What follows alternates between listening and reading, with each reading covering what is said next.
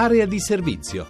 Un pieno di informazione su disabilità e diritti. Un buongiorno da Francesca De Carolis. Sono state salutate come un segnale nuovo e positivo le indicazioni del neo ministro alla salute Renato Balduzzi che giovedì ha presentato le linee programmatiche del suo dicastero. Si sembra evidente che il contenimento della spesa non deve incidere sulla qualità della sanità, ha commentato Pietro Barbieri, presidente della FISH. Di svolta sono le parole del ministro anche per quanto riguarda i LEA, i livelli essenziali dell'assistenza fermi al 2001 e sono state indicate alcune priorità: malattie rare, epidurale, disabilità disabilità. Ne avevamo parlato nelle settimane scorse del rischio chiusura a Roma del Santa Lucia, polo d'eccellenza per la riabilitazione neuromotoria. È arrivata infine la notizia che dopo lunghe trattative si attendeva. Si è giunti a un'intesa con la Regione che coprirà i debiti pregressi e saranno garantiti assistenza ai pazienti e i livelli occupazionali mentre tornano in piazza i rappresentanti delle comunità alloggio di Palermo, oggi al collasso, indebitate con le banche non riescono a gestire il loro servizio tanto delicato per disabili psichici senza i soldi che l'amministrazione comunale si era impegnata ad elargire e che ancora non arrivano. E una notizia di cronaca. Il giudice delle udienze preliminari del Tribunale di Cosenza ha condannato i nove imputati del primo procedimento relativo alla cosiddetta Operazione Orchi. Nove indagati su 13 persone che avevano scelto il rito abbreviato. Erano tutti accusati di aver abusato per anni di un disabile mentale. Erano stati arrestati in aprile dopo una lunga indagine. A metà dicembre il processo con rito ordinario.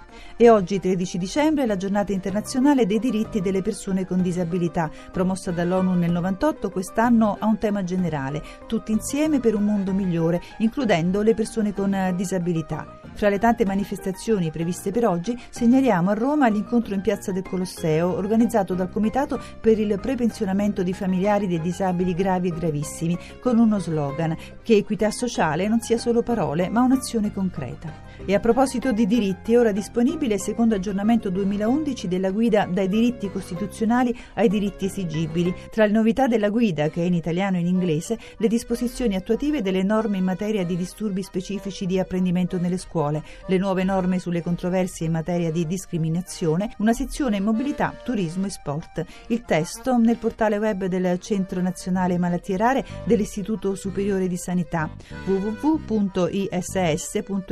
slash cnmr e un invito al Colosseo Nuovo Teatro di Roma fino a 4 dicembre per Condominio Occidentale, uno spettacolo teatrale realizzato con un gruppo di attori non vedenti, storie di nuove povertà raccolte nel microcosmo di un campo per senza tetto, Condominio Occidentale appunto, e a teatro senza barriere con didascalie per chi non sente, mentre chi è cieco potrà soffrire di audiodescrizioni. Il racconto che vogliamo farvi ascoltare questa mattina si intitola Il volo delle parole e ce lo manda Luca Ascani. È la storia di Martina e delle parole per lei difficili, impossibili a volte da afferrare, che ci dà l'occasione per parlare di dislessia. Luca Ascani, la dislessia è un problema che lei conosce da vicino? Sì, me ne occupo per una questione di volontariato. Ho iniziato facendo il servizio civile all'interno di una casa famiglia e ho seguito alcuni ragazzi che avevano difficoltà nell'apprendimento. Sono entrato in contatto con eh, i servizi del vecchio SIM, adesso si chiama neuropsichiatria infantile. Da lì è nata poi una sorta di, di collaborazione, di volontariato anche con operatori professionisti che operano in questo e, ambito. E quindi ha voluto saperne di più. Adesso sì. voglio farvi ascoltare questo racconto, Il volo delle parole, letto da Valentina Montanari. Montanari. Era l'ultimo giorno prima dell'inizio del nuovo anno scolastico. L'indomani Martina avrebbe iniziato la quarta elementare. Sostava sull'uscio di casa, la mamma la osservava dall'angolo nascosto della cucina con l'apprensione di chi sapeva quali pensieri affollavano la mente della figlia. Improvvisamente Luna, un labrador, la afferrò per il laccio della scarpa, invitandola a uscire fuori a giocare. Martina andò e lanciò la palla che Luna inseguì. Poi spalancò gli occhi al cielo, stese le braccia con il palmo rivolto verso l'alto, quasi aspettasse un miracolo. Sapeva che l'indomani sarebbe stato un giorno triste. Il rientro a scuola la preoccupava. Nessuno sapeva spiegare perché incontrasse tanta difficoltà nell'apprendere Eppure era una bambina dall'intelligenza vivace, curiosa, attenta a cogliere ogni sfumatura. Leggere un testo, anche di poche righe, era una sofferenza. Le parole prendevano improvvisamente il volo, si scambiavano di posto. La lettera B diventava D, la P diventava Q e tutto si confondeva. Le parole erano delle nemiche, le righe degli ostacoli insuperabili, le pagine montagne invalicabili. I rintocchi delle campane annunciavano l'ora del pranzo. Martina si risvegliò dai mille pensieri che affollavano la sua testa. Diede un'occhiata intorno, ma di Luna nessuna traccia. Si diresse verso la campagna. Scorse il cane nei pressi di un'abitazione, alle prese con un pezzo di legno che un giovane uomo lanciava con pazienza. L'uomo invitò Martina a sedersi e le offrì un bicchiere di acqua fresca. Sul tavolo del giardino era acceso un computer e sullo schermo appariva un programma mai visto prima. La grafica era invitante e molto familiare. I colori catturarono subito la sua attenzione. Iniziò a spingere tasti, aprire finestre, rimpicciolire, ingrandire, cambiare colore e forma del carattere, tradurre e infine ecco il miracolo. Una voce dal suono gentile usciva da quell'ammasso di fili e ferro. Martina gridò al miracolo. Qualcuno poteva leggere per lei. L'uomo la stava osservando dalla porta di casa. In pochi minuti Martina era diventata padrona del programma, che non solo parlava, ma traduceva in diverse lingue e trasformava il testo letto in un file in formato MP3. Aveva paura di svegliarsi da questo splendido sogno, ma non fu così. L'uomo arrivò con il bicchiere d'acqua e si complimentò con lei per la bravura nell'aver imparato a utilizzare questo nuovo strumento per l'apprendimento e si presentò. Era Elia, il nuovo maestro della scuola elementare. Martina capì che non stava vivendo un sogno, ma una favolosa realtà. Il miracolo, tanto atteso, era arrivato.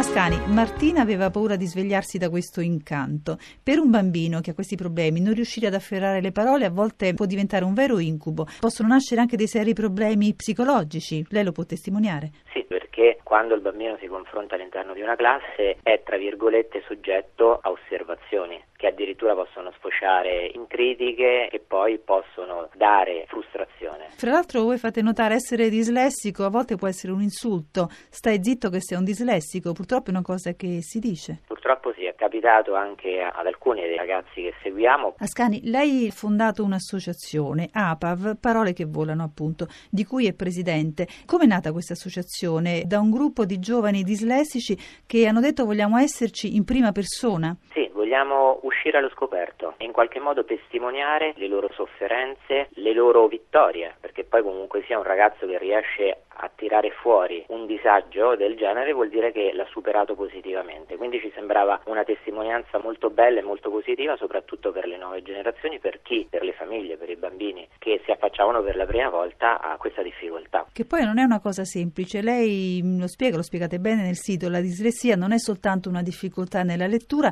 ma a volte il malessere che imprigiona è dovuto alla difficoltà di comunicare con gli altri. Quindi questa è la cosa più importante sulla quale voi lavorate. Sì, spesso questi ragazzi tendono a volte a nascondere il malessere e questo produce un ulteriore disagio. Ci è capitato che alcuni ragazzi pur di non manifestare la loro difficoltà rinunciano a quelli che sono gli strumenti compensativi che invece per loro sono fondamentali. Quante persone ha seguito? Quanti fanno parte della sua associazione? Noi abbiamo 160 soci, la maggior parte sono famiglie e alcuni sono anche insegnanti. Quindi è importante il lavoro di rete che voi fate? Sì, sì, decisamente. Abbiamo attivato diversi servizi, tra cui uno sportello di consulenza. Ecco, volevo chiederle, cos'è il progetto Leggere senza leggere? Nasce a Terni, con la Biblioteca Comunale di Terni, con l'assessorato alla cultura, proprio per fornire a tutta la cittadinanza la possibilità di utilizzare strumenti informatici innovativi che consentono che un libro sia letto da una sintesi vocale. Tornando al suo racconto, alla sua Martina, è ispirato a una storia vera? Le ricorda qualcuno dei suoi ragazzi? ho fatto un po' un mix, eh. ho in qualche modo riassunto quelle che possono essere le sensazioni, i disagi, nello stesso tempo le speranze di rifiorire nuovamente e quindi di superare in modo positivo questa difficoltà. E mi sembra che tutto questo lei lo ha accolto e espresso molto bene. Grazie.